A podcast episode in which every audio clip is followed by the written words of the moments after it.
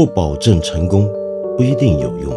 知识只是点亮世界的灵光。我是梁文道。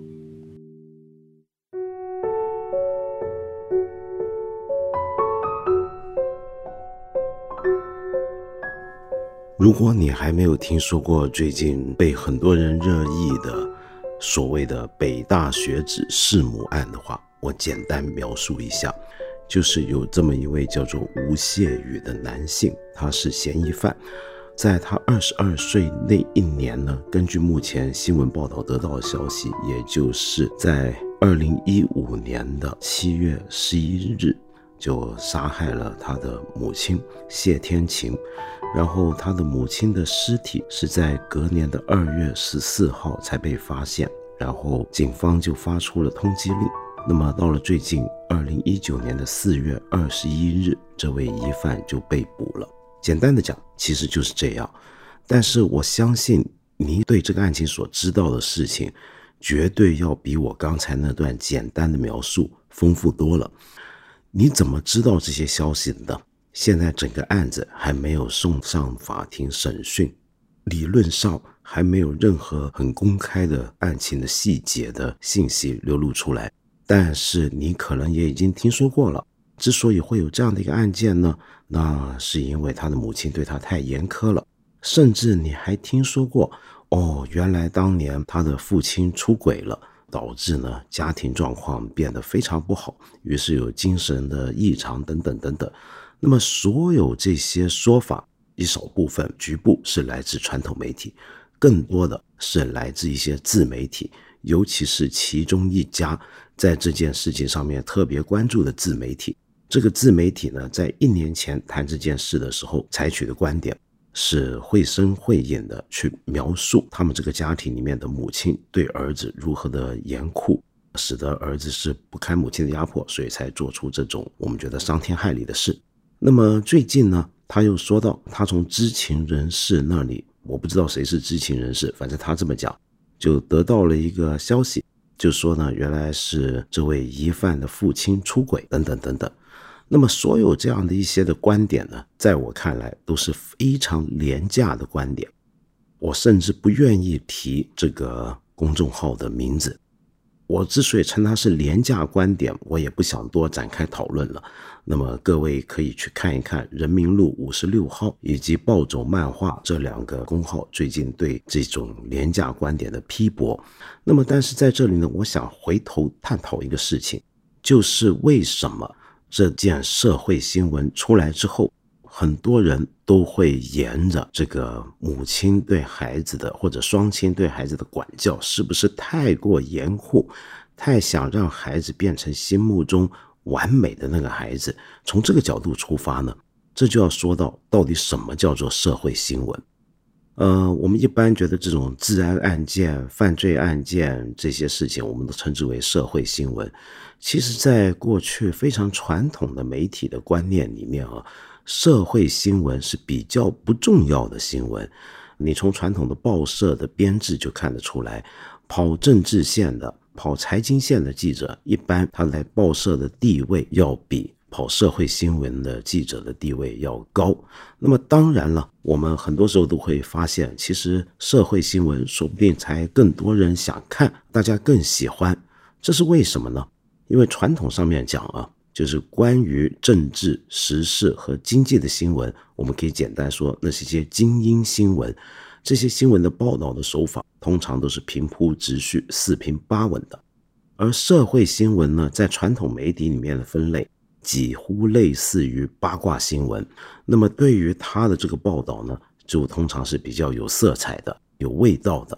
而大众呢，是比较喜欢这种带着八卦色彩的社会新闻的。比如说，举个简单的例子，最近这几天，其实我们都知道，中国正在举办“一带一路”高峰会。那么，你认为你对这个“一带一路”高峰会每天在谈什么的理解认知更多呢，还是对于吴谢宇这位疑犯的这个案子了解的事情更多呢？这么一看一比较，你大概就能够分辨得出来了。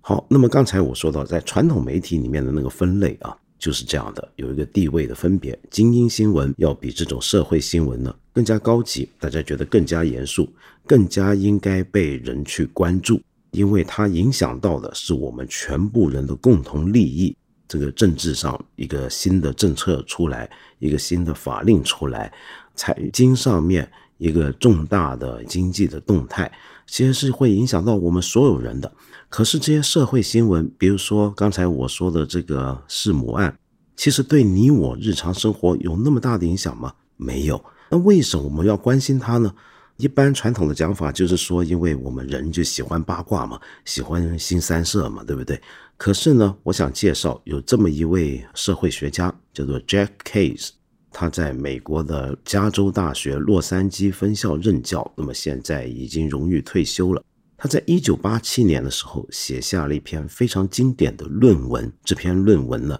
叫做《What Makes Crime News》。What makes crime news？翻译成中文呢，大概就是什么使得罪案成为新闻。那么，Jack Case 这位社会学家在这篇经典论文里面呢，提出一个非常有趣的观点。他说，其实社会新闻并不是我们传统媒体从业者所以为的那么没有用。就比起这些时政跟财经新闻，它并不是没有用，它其实有用的。大家之所以关注它，其实是不自觉的，甚至我们自己都不晓得的，下意识的在满足我们一种切实的需要。那个需要是什么呢？就是我们人生活在这个社会之中，我们非常重要的一件事情，就是要追求安全。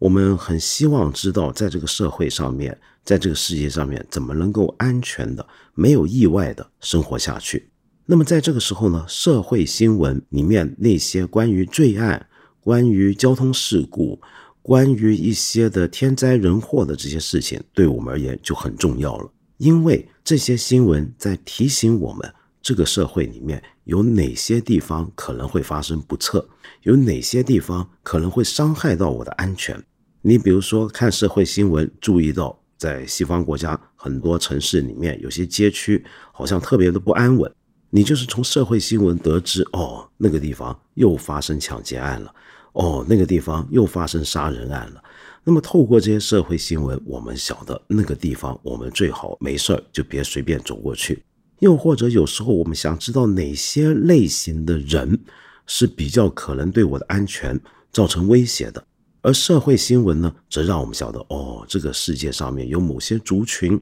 某一类型的人，他很可能是个隐形的定时炸弹，他们可能是很危险的。那么我们透过这类社会新闻来辨别，尤其是罪案新闻啊，J.K. 是要特别强的，这罪案新闻去辨别。我们身边潜藏的危机，那么于是呢，我就能够在日常生活里面好好的安排我的生活，避免触及到那些容易触发犯罪的那些因素了。好，那么刚才这么讲的话，敏感一点的朋友啊，可能已经注意到这里面有一个前提，这个前提是什么呢？这些社会新闻，它如果报道某个街区比较容易多罪案。或者某一类型的人比较容易犯罪，然后使得我们下意识的懂得做提防的话，这里面其实牵涉一个很正常的人类的认知跟心理上的操作。这个操作就是类型化，就是人活在这个世界上面，面对这么复杂的世界，其实是需要我们的大脑去把这个世界所有的讯息做一些归类，做一些简化。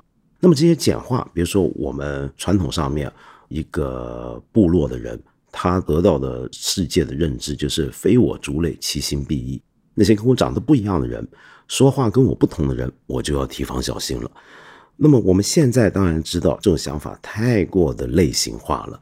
太过的有偏见色彩了。可是无可避免的，人就是靠着这些类型，甚至极端点讲，人是靠着偏见来生活的。如果我们真的完全扫除掉这些类型，扫除掉这些偏见的话，那当然这是很客观的，可是却很有可能为我带来一些危机。我们人类为了避免危险，那么我们需要这样的一些简单的类型化的东西，头脑里面的框框、一些概念、一些的模型，来使我们懂得怎么样过一个安全的生活。好，那么刚才这么讲之后。我们再回到刚才说的那件弑母案，我们就能够明白一点，为什么我们看到这个案件的时候，我们本能的就要去探讨这对母子家庭里面的亲子关系，然后还要本能的很多自媒体都要往那条路引，就是要说到他的母亲对儿子的管教太严苛了。那么这种讲法其实本来啊是没有根据的，至少在这个案子上是没有根据。但为什么大家马上本能的就会沿这个方向去想呢？这就是一种类型。这个案子如果是往这个方向走的话，我们这么来解读它的话，这些自媒体这么来报道、这么来写这件事的话，它很符合我们既有的一些的类型。这个类型就来自于可能我们日常生活的体验，甚至我们的亲身经历，就是觉得好像中国的家长对孩子的管束特别严格，特别希望望子成龙，特别希望让孩子长成他心目中理想的模样。那么，于是我们就带着这样的一个观念来套进这个弑母案之中。可是，新闻之所以是新闻，或者传统媒体，它之所以是个媒体，就在于它不只是要满足我们这种潜藏的简化世界，让世界纷杂的信息能够被安稳的布置在一连串的类型当中，不只是为了满足这种需要。它更是要打破这种类型，他需要做的就是如实的去报道一些案件、一些事件。那么这个时候，新闻媒体怎么样去挖掘所谓的真实事件的真相呢？其实是有一套的操作原则，而这些操作原则，我们今天的讲法就是所谓的新闻专业伦理。这些新闻专业伦理，它围绕着的基本上就是你怎么样取得信息。怎么样使得这些信息能够被证明是可靠的？这些手段里面是有一些讲究的。那么这些讲究呢，在传统媒体，在很多国家传统媒体里面都是非常非常重要的。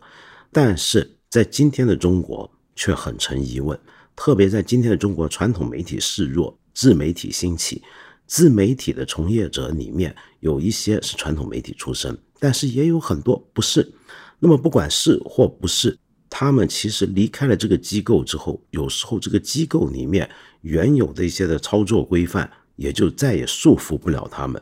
再也束缚不了他们，他们基本上就能够随着性子去写作自己所谓的新闻。那么这个时候，唯一导向他的目标就是怎么样争取更多的眼球，于是就出现了刚才我不愿提他名字的那个公众号的这种写作手法。你比如说，他怎么知道疑犯吴谢宇他的父亲出轨的呢？他自称是有知情人士提供。那么这个知情人士是谁呢？这个知情人士是自称知情还是真的知情呢？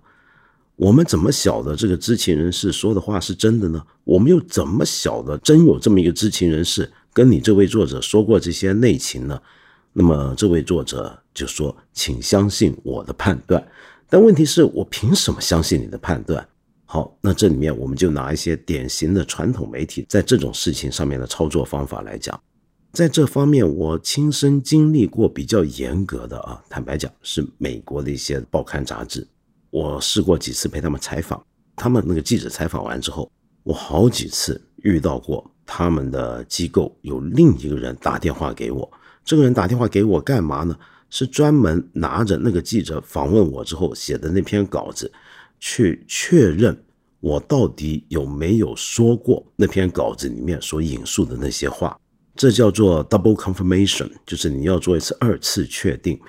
为的就是提防那个记者无中生有，虚构一些我没说过的话出来。然后呢，有一个知情人士如果打电话到报馆去透露一些消息。那么这个报馆也必须要有一个严格的程序去确认这个知情人士的身份，以及去想办法要再找到第三方证据来证明他说的话是真的。那么甚至可以严格到一个地步啊，就是有一个事情，如果有一个记者在现场采访，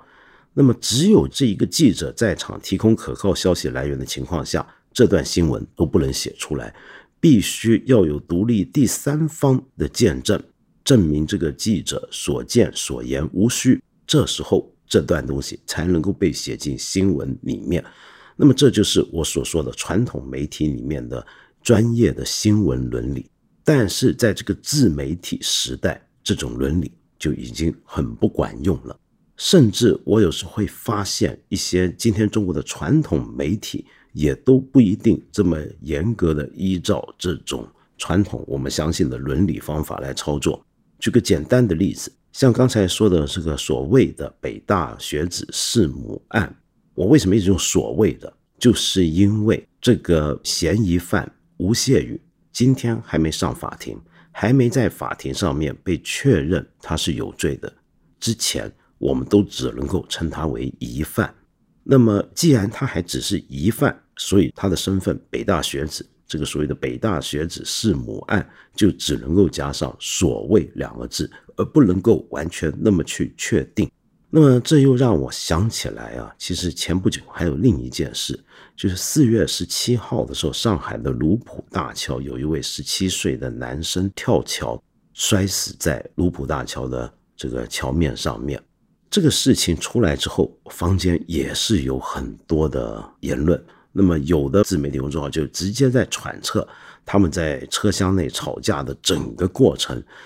那这些其实是百分百的都是虚构的，但是为了博取眼球，那么也只好自己先讲一下这个揣测，顶多最后才说这只是这个作者自己的揣测，但是他博取眼球的目的已经达到了。那么这整件事，我们都可以拿来当一个很好的这种新闻伦理或者传媒伦理的一个教本。让我比较失望的是啊，那位男孩子，那位死者，他在这个案件之中，他是一个受害者，对不对？尽管他是自杀，但他仍然是个死者，是个受害人。按照传统的伦理规范啊，受害人的相貌是不应该被媒体里面刊登出来的。一个案件里面的死者的样貌是要被尊重的，但是哪怕是我们的权威的媒体，都直接的赤裸的播出了那个男孩子跳桥的时候那段视频，露出了他的样子，连马赛克都没打。好，这里面我们就碰到了另一种新闻伦理了。我刚才讲的新闻伦理呢，是一种关于记者媒体怎么样取得真实消息，怎么样确保。能够见刊见报，在电视上播出的新闻是真实的，这个过程里面有很多伦理规范。但是呢，我们其实做媒体的人还有另一重规范，这个规范规范的就是我们这个报道的效果会怎么样。一般而言啊，做新闻做媒体的人是不需要太关心这个新闻效果的，因为我们捍卫的是老百姓是公民知的权利。那有些新闻报道出来，可能会使得一个官员下台。那这种效果能不能够出现，不是我所关心的。那么我们做新闻的人不是搞政治，我们不是想拉一个官下台，我只是想报一个新闻出来。这个新闻出来，也许会把他拉下台，但那个不是我的关心范围，也不应该是我的关心范围。然而有时候我们这种新闻的效果。现在在全世界的媒体行业里面，还是有共识，有些事情你是要关注的。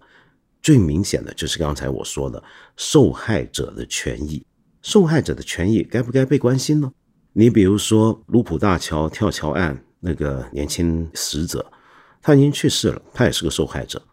他一样有他的死者的尊严。正如刚才说的所谓的北大学子弑母案里面的那位已经不幸去世的母亲谢天琪女士。我刚才说的那个相当无耻的公众号啊，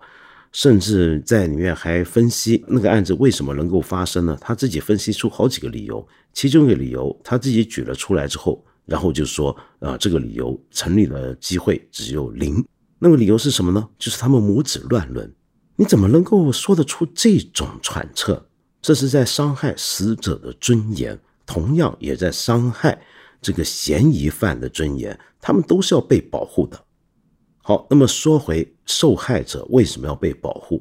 理由是很多时候遭遇到暴力对待的受害者，他已经受害了，在新闻媒体报道出来的时候，很容易会对他造成二次伤害。这种二次伤害呢，其实也可以说是一种 PTSD 创伤后的压力症候群。让我们想象四月十七号卢浦大桥跳桥案那个案子，现在我们媒体这么多报道。然后有些自媒体就直接的把矛头指向那位母亲，这位母亲她已经死了儿子了，而这时候大家拿着我们心中的那种典型的类型，就觉得啊，这个案子一定就是妈妈逼儿子逼得太紧了，然后拿着这样的一个脑子里面的这个寄存的一个偏见框架去指责这个母亲，这是不是一次二次伤害？这当然是个二次伤害。那么这种二次伤害。该怎么样来预防呢？这就让我想起来，世界上各国的记者都有一些记者的联盟、媒介的工会，他们陆续的都针对这一点做出了很多的规定。比如说，有这么一个机构叫 IFJ（International Federation of Journalists），国际记者组织。那么这里面呢，就提出了很多的规范，要求全球的记者一起遵守。其中一条甚至可以说是相当严格的一条是什么呢？是我们在报道一个暴力案件中的女性遇到暴力对待的女性，比如说性暴力对待的女性的时候，甚至不应该称她为受害者，叫做 victim，而是应该称她为幸存者 survivor，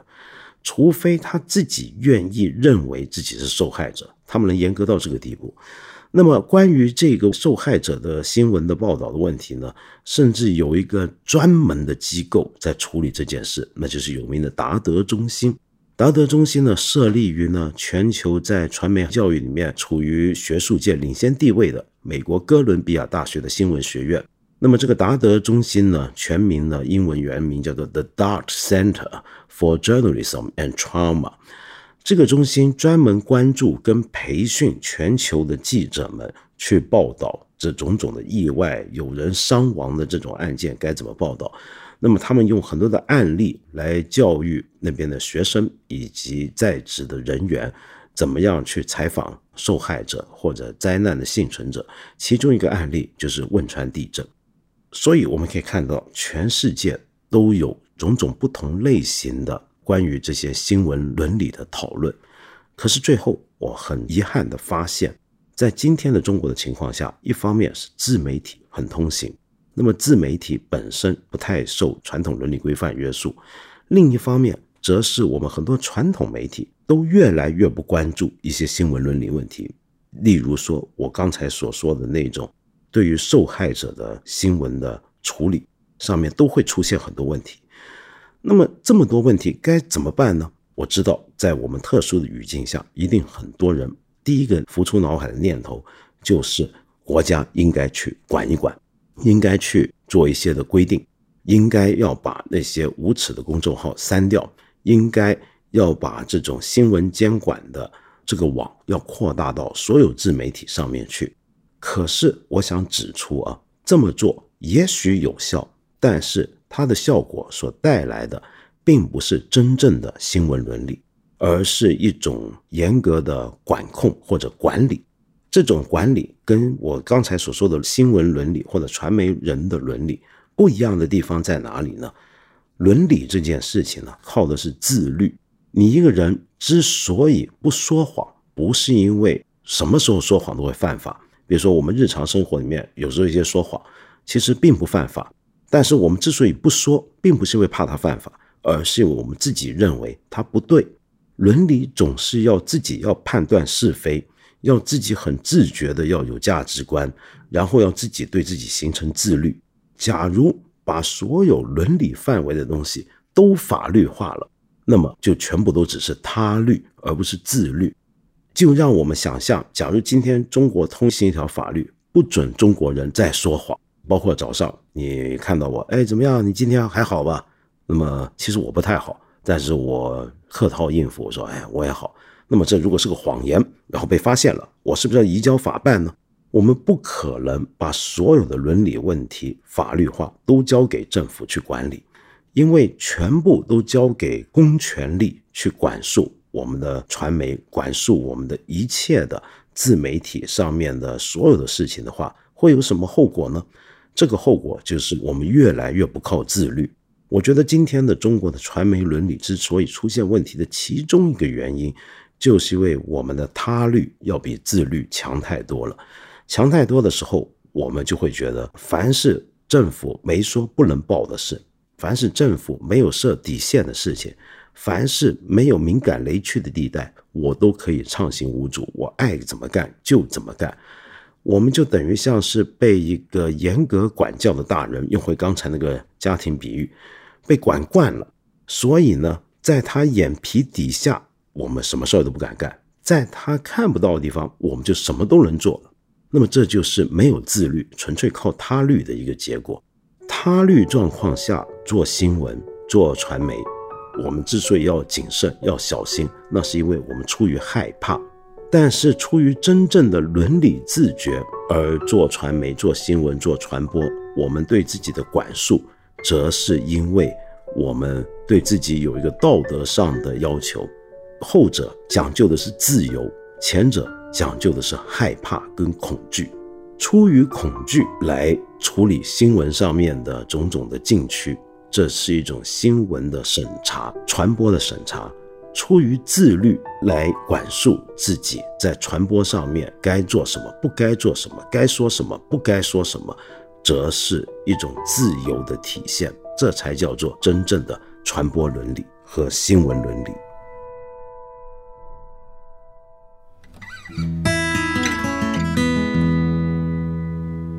我这里呢，正好有一位跟我们今天节目所讲的内容呢相关的一个提问。来自一位朋友叫吴秋红，那么你就说到呢，最近弑母案凶手落网，警方都没查明白，很多网友就开始猜测，并归咎于家庭教育问题，感觉现在社会是不是对原生家庭、家庭教育的讨论有点歪了？一出问题就怪家庭，甚至觉得生育率低也是因为这个家庭教育责任太大了，教不好还不如不生。所以你想问我有什么看法？我同意你的讲法。但是这里面有一个我们没有办法去处理的一个现象，这个现象是什么？就像刚才我在节目里面所讲的一样，我们对社会新闻的这个需要是来自于我们心里面要寻找一个安稳的边界。那么我们会很倾向于把社会新闻里面发生的种种的事情归类到我们原有的对世界的认知的框架之中。那么这时候我们就能够重新确认一次。我心里面的那些框架是对的，那就相当于我们喜欢看明星的八卦新闻，我们去看某某某明星劈腿了，某某某明星有小三了，某某某明星做了人家的小三了等等。我们之所以看这些新闻，然后还要热议，还要去批判，其实呢，这些新闻并不是表面上那么无聊，因为他们都是种道德教育。我透过谴责那些婚姻上、爱情上不忠实的那些艺人明星。来重新确认我心目中什么叫做对的东西，对的，那就是所谓的一夫一妻或者一男一女，那么他们应该稳稳妥妥这么恋爱存在下去，那么这是我们心目中一个最典型的社会该有的样子里面的情况。好，那么同样的，当今天发生了刚才我说的所谓的弑母案件，那么这些事情或者生育率低。我们面对这些事情，我们本能的就会归咎于家庭教育，那就是因为我们大部分人今天都觉得中国式的家庭教育好像是个问题来源，好像是有问题的。凭着我们的亲身经历去讲，所以呢，这是我们的一套社会框架。我们遇到这些事情，就要往那套我们的认知框架里面去塞进去。可是，我想提醒你，跟我一起去注意一点。今天这些动不动就把这些事情归咎到家庭教育问题的是谁呢？真的是我们十四亿全部中国人吗？我猜不是，我怀疑会不会是今天网民主流的这些八零后、九零后甚至零零后，特别是九零后跟零零后，也就是自己都还没当爹妈的这一代人。那么这没当爸爸妈妈的这几代人呢？由于自己小时候的经历。那么会使得自己特别觉得自己的家庭成长背景里面，在教育之中，在相处之中可能有一些问题。那么，所以一看到这个新闻，我们特别容易这么归咎。那么，你在这些言论之外，有没有办法去挖掘、去注意那些为人父母的，我们的父母辈，他们又怎么看这些事儿呢？他们也会跟你所注意到这些言论一样。去把所有这些案件都归咎在，或者这些事情都归咎于是家庭教育的问题吗？我觉得他们可能不一定会这么想，是不是？我们八分这个节目每星期三、每星期五都会在看理想 APP 和看理想微信公众号同步更新。欢迎你给我留言，提出你的问题或者建议。我们今天就先聊到这里了，下期节目再接着谈。